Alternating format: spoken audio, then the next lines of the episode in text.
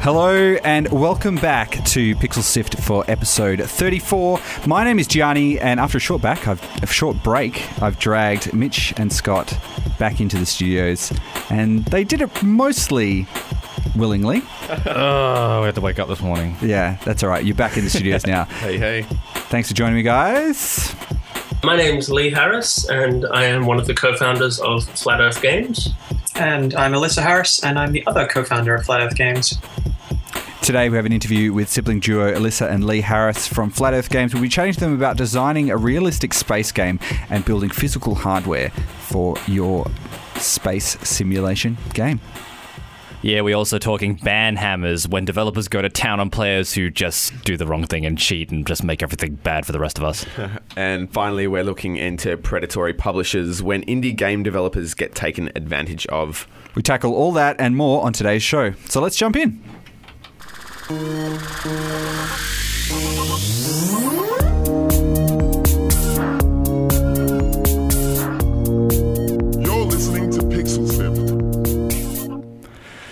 Yeah, so cheating in multiplayer is nothing new, and with virtual environments where players meet to just beat each other up and verse each other, I guess cheaters have been, you know, just been the scourge of the internet for quite some time. And with the new game Overwatch coming out, people have also started cheating fairly early. So how do we stop them? The There- creators Blizzard um, actually have taken the term ban hammer to a whole new level. The game only came out on the 25th of May, so Yep. not that long ago now, maybe just a bit two over weeks two thing. weeks, Yep. yeah. Yep. Um, and they've already banned a bunch of people for, for not playing Oh, fairly. A whole bunch. Over Yep. 1,500 at this stage. Yeah. Oh, that- sorry, that, that's as of last week as well. So who knows where it's at from now. But, But it's- I mean, when you think about it, the number of people who are actually playing Overwatch at the moment, fifteen hundred is not a huge amount. But to grab so many of the, I guess, probably the more overt cheaters so early Not on, I mean, they had something like 7 million play the beta. So I'd say it's, I don't know. it's a drop in the pond. But Yeah. they're also calling them out. They posted a massive list on forums of just all their usernames. That's very. I know that's something kind of novel. I don't think I've ever seen something like that before, where they basically go and name and shame. Um, and to be honest, I think that's really what they should be doing because Absolutely. for a new game as well. When you're starting out, a lot of people, you know, you struggle to get to.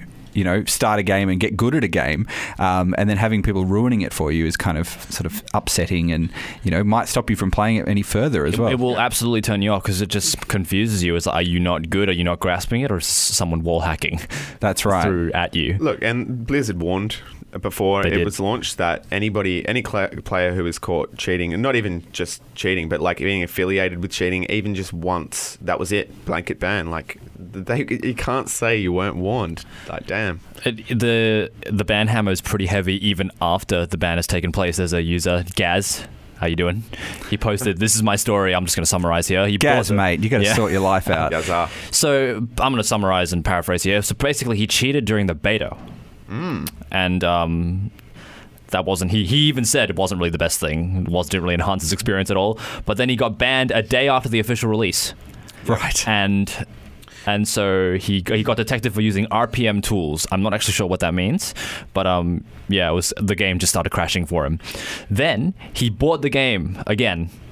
Didn't hack on it at all. Just wanted to play normally, and uh, he enjoyed it for a day or two days, and then got banned straight away. Starting to be expensive Yep. for you, Gaz. It is starting to be expensive, but it's about to get more expensive for him. So he bought it again, and then he waited two days before playing, and then he thought that would change, and then got banned again. Look, this isn't a one-off either. I've Yeah. read quite a few stories of people that have tried to, you know, get around it basically by doing all sorts of different stuff, starting different accounts, whatever. But they are on Pretty the, elaborate as well. Some they're on the the hunt for it. Like they're on the hunt for everyone. They don't want anyone cheating, like who, to get back into the system. They are putting a lot of effort into this. One of the things I saw that people were doing where they were actually going into their computer BIOS and updating some of the settings in that so that you didn't have a unique sort changing of your address a little bit. changing the MAC address on that, um, changing hard drive IDs, reformatting, straight new, completely new um, key for Windows. Instaban. Instaban. It's so great. yeah.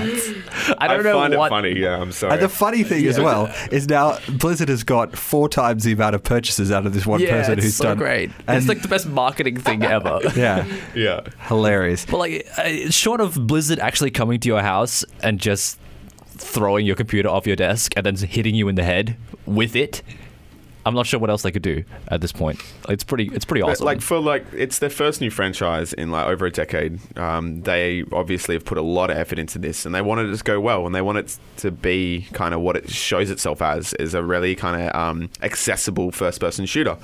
Uh, so I can understand this kind of stance, and I am all for it. I think. They've also got a very big focus on making this one of the new big esports that are going to be coming out as well. which so, you can see quite easily. It yeah, it suits itself very well for being an esports. So, you know, it makes sense that they want to try and have the best sort of community and kind of give people the best opportunities to play fairly and um, compete against people with equal level skill because that's how you get the next um, batch of esports. Uh, stars, basically, or the players who are going to be playing your game, and you know, bringing more uh, interest to your game and going from there. And you know, just I don't know, I don't really understand the process of like getting into a competitive game like that and cheating. I've never understood. I'd never like apart from your old kind of like I don't know DK mode in uh, GoldenEye or Yeah, like, you something know, like that. A little bit of kind of GTA single player cheating or whatever. Yeah. But as far as competing with people online, I don't understand it. You know, auto aim and all that stuff that you can fancy up. What's the point? Mitch, you were even saying that like one of the other big high-profile shooters from the last couple of years, Destiny, was experiencing cheating. Like yeah, this. so basically, this was a little bit less, and they've uh, Bungie have been a little bit less zealous in getting these guys not in the same level as Overwatch, but like they were in the Trials of Osiris game mode. It's a pretty competitive game mode where you're required to win and with zero losses, a total of nine times before you get real like the the proper rewards promised. And people were finding ways of backing out of games that they were losing at, and without incurring the loss and Bungie didn't like that, and they were locking them out of certain features of Destiny. and also, there was something called lag switching, mm-hmm. which people were artificially creating a bad connection so that the other team would just back out and they would get the win. I actually remember that back from like the Halo 2 days. Right. People used to do the same thing where they would basically cause these interruptions in the in accounts and, and network connection settings to, to get people to drop the games and then you get the win by default because the other team has quit. So It's not what you're there to do though. That's not even playing. You don't even get to play the game. What the? Look, Look, I- it's not like you can take your internet points down to the local shop and buy yourself some lollies or Cash anything like that. No, it's just like, what is it? There's no point to doing it. I feel like this is something to do with this instant gratification as well, though. I think so. Because there is a, a real, there's a real sort of. Uh, incentive for people to put in a lot of hours and be good at a game because lots of things are actually gated off behind achievements and unlocks and all that sort of stuff. And if all you want to do is play with all those, you know, the best weapons in a game or something like that, then you probably can't if you and then you're still playing with other people who have put that time in and they're using the more superior things. It's one of the things I'm not hugely uh, a huge fan of. But you've had a lot of experience with Battlefield, Battlefield haven't you, uh, old uh, yeah, old Scott? I battlefield from time to time. uh, and yeah, I mean, I don't really notice cheating too much. I guess. I mean, Yeah. I just figured people are probably better than me. Like it never Yeah. happened. It never happened. Not to blow my own horn, horn, but it never happens enough for me to go, oh my god, this obvious, this guy's obviously cheating or whatever. Yeah. And plus, I always play on console, so I don't know. The chances of cheating is probably minimized slightly on there as well. just an extra step in the in the chain. I think this step from Blizzard is awesome, and I hope a lot of other people kind of take this direction. Like the only other thing that But the I, best thing as well now is because they've named and shamed them. That name is now going to be associated they've with posted up their BattleNet, like Yeah. everything, like it's their going to be details. Yeah. associated with their name. So if they use the same name across everything, which lots of people do, Yeah. you now be like, oh, look out for Gunsnipe XX Yeah, he's a 420 cheater. Blaze it. Uh, you know, Yeah, like, this, that guy is going to be uh, not the best person to my, play my with. favorite one on here is Vin Diesel hashtag five one two four two. What's up, Vin Diesel? Um, I, How I you doing? I haven't liked a uh, company dealing with cheaters more than, uh, like this more than say. Uh, sorry, that was really weird worded. The last time that people dealt with cheaters and impressed me this much, it was uh, EverQuest and- and also Titanfall, who put all their cheaters onto their own cheater server, and everyone cheated against they each other. just they're the only people cheating was like yeah the cheaters. That's really funny. That's gold. really good. All right, let's uh, jump into our next topic. Pixel Civ! It's not Pixel Civ, it's Pixel Sift. Pixel Civ! This week, Mitch and I spoke to Elissa and Leigh Harris. They're the founders of Flat Earth Games, and we talked all about building the games they've been dreaming of since they were young and building a physical working spaceship console.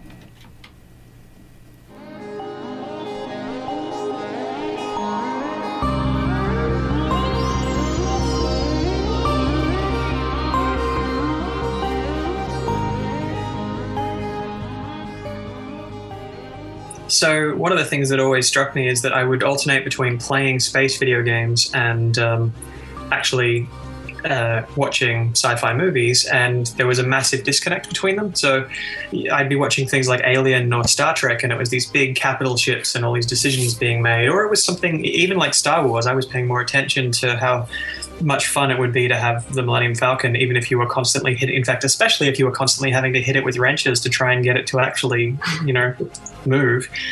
Um, and none of that was really reflected in the games that we were playing because it was you know joysticks and, and high high speed twitch stuff and it always seemed like um, there were that what I was seeing in movies was people taking cues from submarines and tall ships and stuff like that and yet in games I was mostly seeing the dogfighting that was trying to mirror George Lucas's dogfights um, and so I, I, there was the occasional game that sort of did larger, like semi-cap ship kind of combat, but none of it really grabbed me. And so it's something that sort of the, the, the core basics of it slowly formed.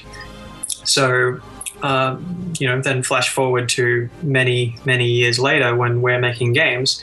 And I remember kind of vaguely describing this kind of feeling of what this game would have and not much else to Leigh. And this was at a point we just uh, we'd released our first game, which was um, Towncraft. It was for iOS, and it did fairly well for itself here in Australia. But we kind of picked up on the fact that um, between us, we had programming and design skills, um, not much in the way of art. So we were kind of thinking, what's a game that would not be terribly art intensive?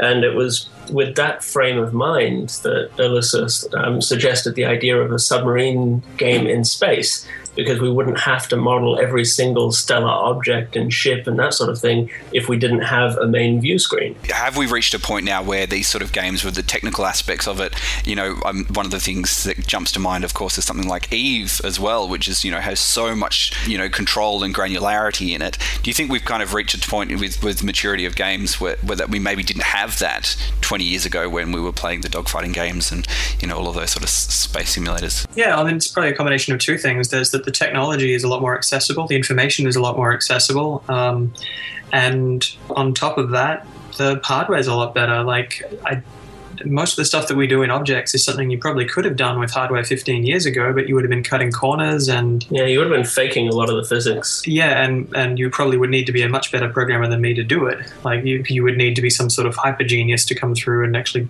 make all of that work on all the hardware. Whereas now, um, not that you know, I think anything we've done is like lazy or crap. It's just that it didn't really require huge amounts of optimization or inventing things that didn't previously exist. Is, is that something you guys are really keen to do and have it as, as realistic and and have as much modelled as realistically as possible, or are you still, you know, cutting corners where you know people aren't going to see them? Uh, no, we've tried to keep it as like uh, the way I would I would describe it as a simulation. The problem is that the word simulation can mean almost anything, um, but in terms of that, there's an internal consistency to how we model all of the ship systems and all of the engineering and all of the physics that that, that of what goes on in the universe. And the reason for that is that we kind of figure that like one of the things that can happen when you game a system, like certain players will just naturally do this. They will find holes in your engine or little sort of glitches and, and issues, uh, and then exploit them, which is fine. That's what a lot of people enjoy. But um, we found that by simulating all the systems rather than sort of kludging them with things, um, we end up with uh, games that I think are a bit more enjoyable for us to play, if that makes sense. Um, we're not aware of all the, the weird little quirks um, with the universe we're simulating until we start playing it. So I think that's probably part of the reason why like all of the games we've done have had a sort of underlying simulation layer is just that um, it means that as opposed to you know making a narrative game where you know all of the answers and you know everything that's going to happen and you can never really enjoy it like a player. We actually get to experience some degree of those little. Uh, you know, aha moments where you find something really cool that happened that you, you weren't expecting. we had yet to build any countermeasures into the game, but um, the only thing the player could do is fire missiles at other ships or be fired upon. And then in Adelaide in August, we had the game uh, properly playable, and we were just watching someone play. And a missile was coming at them, and they'd already got a missile spun up and ready to fire at the enemy ship. Um, but when they realized they had an incoming missile, they went, okay, so wait, can I just fire my missile at the other missile? And we just kind of looked at each other and went, I don't know. Like Why don't you do it and find out? maybe. And uh, yeah, so th- this guy just fired and it homed in correctly. It damaged the missile appropriately, and both of them just blew up. And we were like, wow, that's something we weren't aware of. And it's now the dominant strategy for how to defend. You mentioned earlier that like you'd much rather be the person kind of hitting the ship with a hammer to make it work and like fixing it. Is that the inspiration behind your physical hardware and your physical interfaces? Uh, partly. So, I mean, what had actually happened there was that um, we, like, a, a friend of mine had bought some Arduinos and was toying with it, and uh, his experience was in electronics but not in coding, and so asked for my help. Uh, and so I did just enough to see that it was quite easy to do, and that the interface with a computer was pretty straightforward. So with this this little like prototype that I had, at one point I started going, well, this would be pretty easy to like spit data out to the Arduino. Um, and so I did that for a tiny little test. So I, I bought In a few. shoebox. Yeah, it was literally a shoebox. It had a couple of lights that were plugged in, and then I just like scrawled, you know, main engine and stuff like that on them. Um, and I actually had that working, um, but I didn't think much of it. It was just kind of like, oh, this would be kind of cool, but I don't, uh, you know, at this point in the game was still pie in the sky. Um, but the features remained in there, so it still had this sort of half-finished code to to spit data out to Arduinos um, until right before PAX when we were about to go and show it off, and um, I kind of I was thinking carefully about um, the show because we'd been sort of working on a specific type of demo. Uh, and then it kind of hit me like I, I just saw the shoebox at one point, uh, and sort of reminded me I could do that and said, Hey, I've got an idea. we were still sitting there thinking, okay, what's the best way to show this off? In Adelaide, we just had a simple scenario where there was a single pirate that uh, was flying nearby and was going to try and take you out, and you had to uh, make sure that you didn't get killed. We ended up going for pretty much exactly the same thing at PAX Australia because when Elissa suggested that, hey, what if we built little ship panels to, to take to PAX? I sat there and thought about it for a second, and within about like a minute, I had gone from holy. I, I just sort of started going. That is possibly the best idea we've ever had. Like we wanted to do this um, Arduino stuff for quite some time. Um, Elissa was explaining how it was going to work, and so we agreed it was a feature that we wanted. It was just that uh, we weren't going to announce it until much closer to release because it felt like a uh, a really nice little optional extra thing that we could. Um, and because it was an optional extra and not one of the fundamental parts of the game, I, I naturally wanted it to be one of the last things we announced. But then the prospect of having these things physically set up on the show floor, it just instantly struck me as one of the coolest things we could possibly do. Yeah, I mean, when you've got, I mean, the what, 50 different indie games in all these booths and they're sort of lined up, there, there's one very, very easy way to draw people's eye, and that's a lot of blinking lights.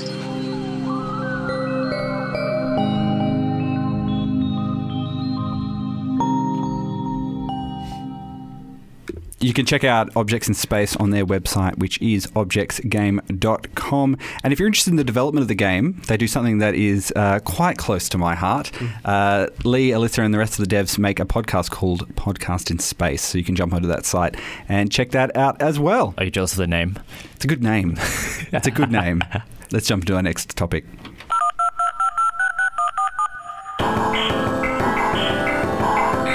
Watch episodes, let's plays, and more at youtube.com forward slash pixelsiftau.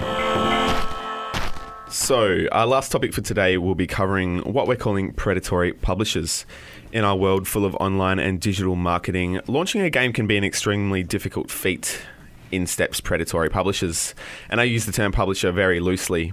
Basically, we are seeing groups posing as legitimate online publishing and marketing companies, ripping off budding game developers post greenlight stage and ruining the future and current business game profits. They promise big things and deliver zilch, and they're not going anywhere, it seems. It's very easy to create a website. Did we coin predatory publishers?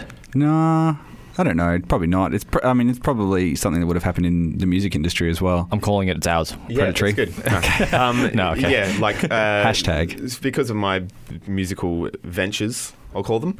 Uh, I get I get daily kind of hassling from uh, people posing as promo people, promo, uh, people posing as labels, people posing as all sorts of things, and sometimes the quality of that that they depict is really high and they claim to have you know all these networks. But if you do a bit of digging and you dig enough you find out that you know the people that they the, things they claim are quite not quite what they bang up to be. And you know it's really never as good as uh, they claim it. And uh, like the article that we got this from which was from uh, Lee Morrison I believe. Ryan Morrison. um, Ryan, sorry um, if the if the deal seems too good it probably is. Ryan Morrison is a attorney based in the United States, and he actually specializes in video game law. He calls himself the video game attorney. Yep. Um, and he said, "Yeah, look, it, it is one of these things that if you think it's going to be too good to be true, then it probably is. If there isn't, um, you know, it doesn't kind of stack up." So he said one of the problems is though is that when people are creating games and you know they've just started to get a bit of interest in their game, and it's very exciting for them to be approached by people and, and all that, you you kind of go, "Oh wow, somebody's saying they're going to be a publisher for me, and we're going to push my game out to whatever." But then if they start asking you for cash, you know, and you're going to have to pony up cash hmm. beforehand, that's sort of not really the way that it works. so there's red lights that should be popping up before people ever get like conned into this stuff. But like people get scammed and conned every day. Smart people get conned and scan- scammed every day. So like, Yeah.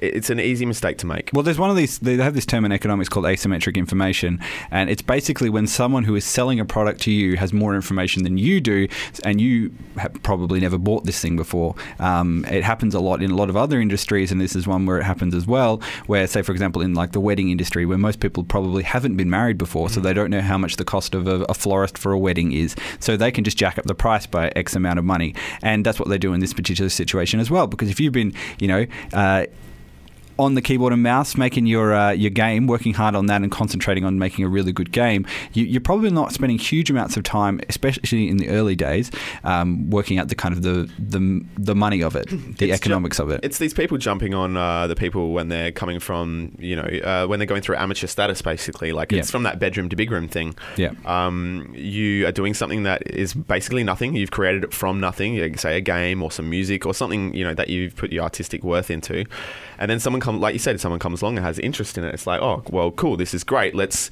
let's do this. And before you know it, you've locked into something quite serious. And they like with, with the one we were talking about anyway. Um, these people were getting signed up for not only having to pay for their promotion and whatever, like say five hundred dollars for a package with you know, let's Promoted say- tweets or whatever. you know what? I've got some information of one that I actually got today as a music thing. Um, up Hmm. to one million plays, likes, reposts, comments, five thousand plays for twelve dollars.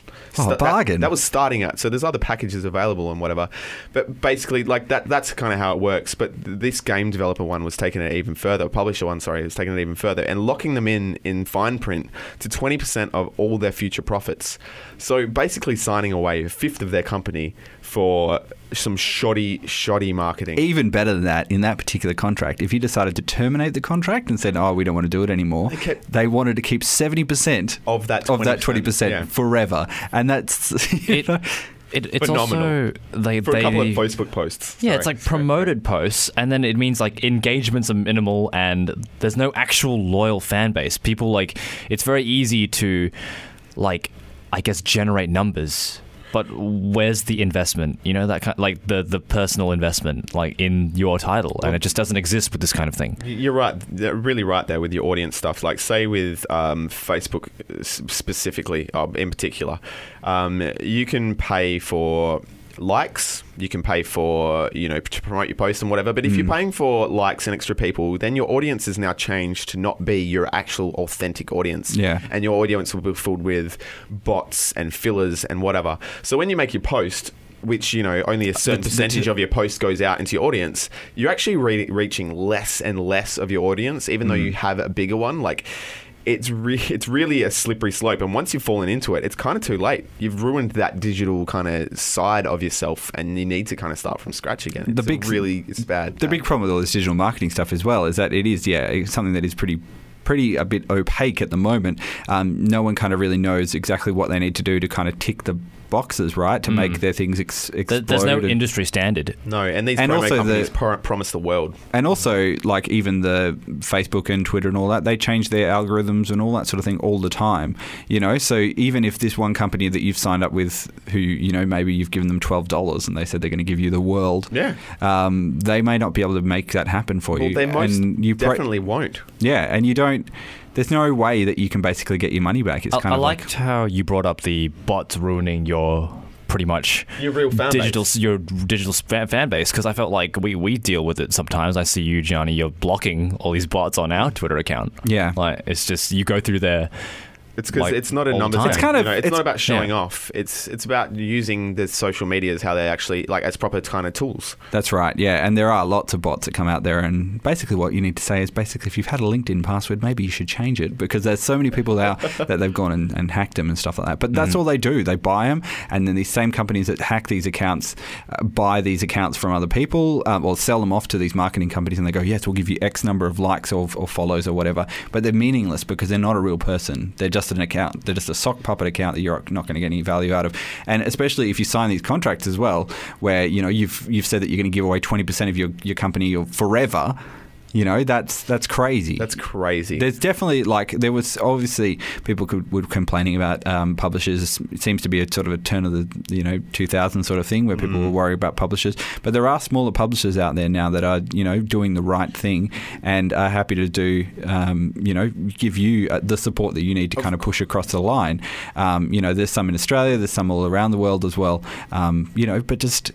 If, Just be, if, if be careful. Yeah, like if- basically, online marketing and social media savviness is key. Um, don't jump into anything too quick. Don't pay for anything. Don't try to get the job quicker done like, than it's gonna actually take. You know, don't try to get a quick fix. I think the thing is, if you just think about how if someone else could take your the work that you've put in and start making money off it, and you don't get anything out of it, how would that sort of make you feel? Yeah. So What are think you about getting out of what you know? What where's the, where's the equal deal here? yeah, it has to be you know Look after your assets, exactly right. please, So please.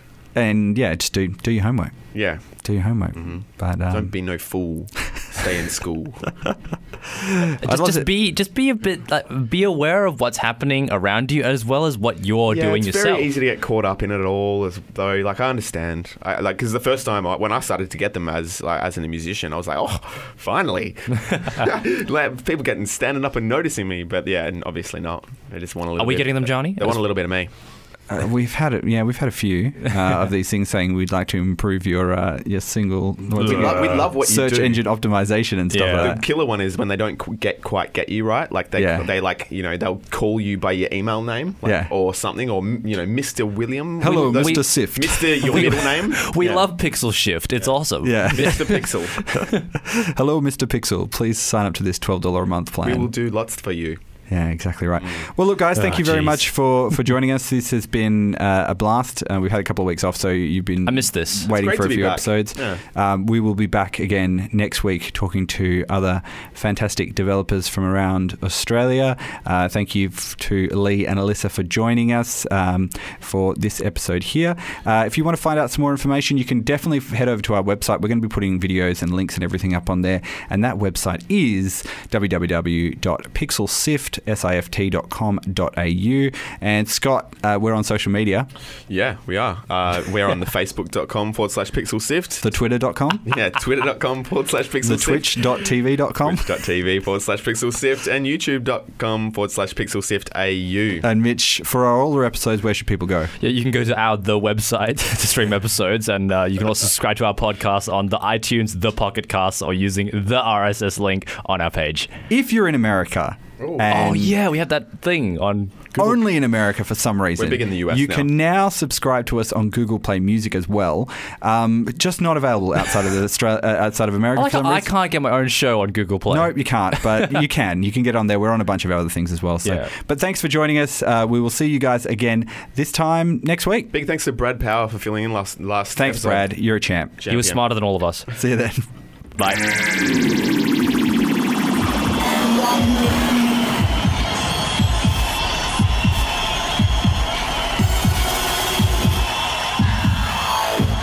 picture.